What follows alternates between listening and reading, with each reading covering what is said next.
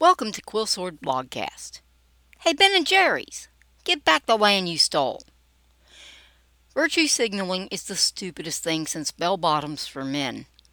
But our leftist friends don't seem to be let that bother them, so here we are.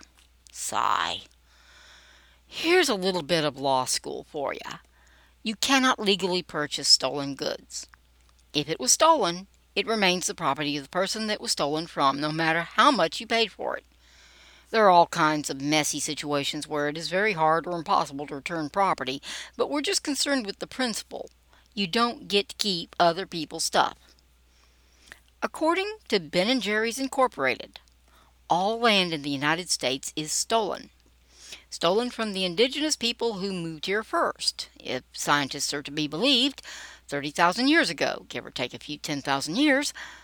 Evidently, arriving first mean you can means you can steal land from the bison, or we only think animals have rights when convenient for argument.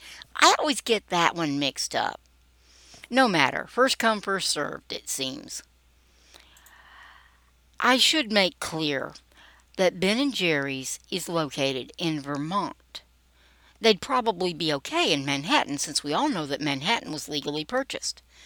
By the by, the Native Americans thought the Europeans were suckers, as beads were far more valuable than some swampy island. Vermont was not purchased from the Abenaki. It was abandoned by them to the Europeans. Some folks are just easier to move away from, I suppose. But making someone else's property uninhabitable isn't exactly the same thing as purchase. It is a form of squatting and can be a form of theft. Well, Golly, B&J's may be onto something after all. Buying something in good faith doesn't make you a thief. Keeping it once you know that it is stolen does. By their own account, Ben & Jerry's is aware that the land their headquarters is sitting on is in fact stolen. Once they made that information public, the corporation became guilty of theft. Ben & Jerry's Incorporated is an unapologetic thief. Ben & Jerry's has made no attempt to return that property. Despite being aware of the stolen nature of the property, the company has made zero effort to return it. Hypocrites. Oh, yes, I'm well aware that I'm oversimplifying the whole thing. It's been 400 years, and the original owners are very, very dead. That makes asking them why exactly they abandoned the property a little tough, which makes establishing theft very difficult, unless Ben & Jerry's confesses, which they did. The whole America is stolen trope is idiotic. Some land clearly was. A lot was abandoned. A good bit more was sold.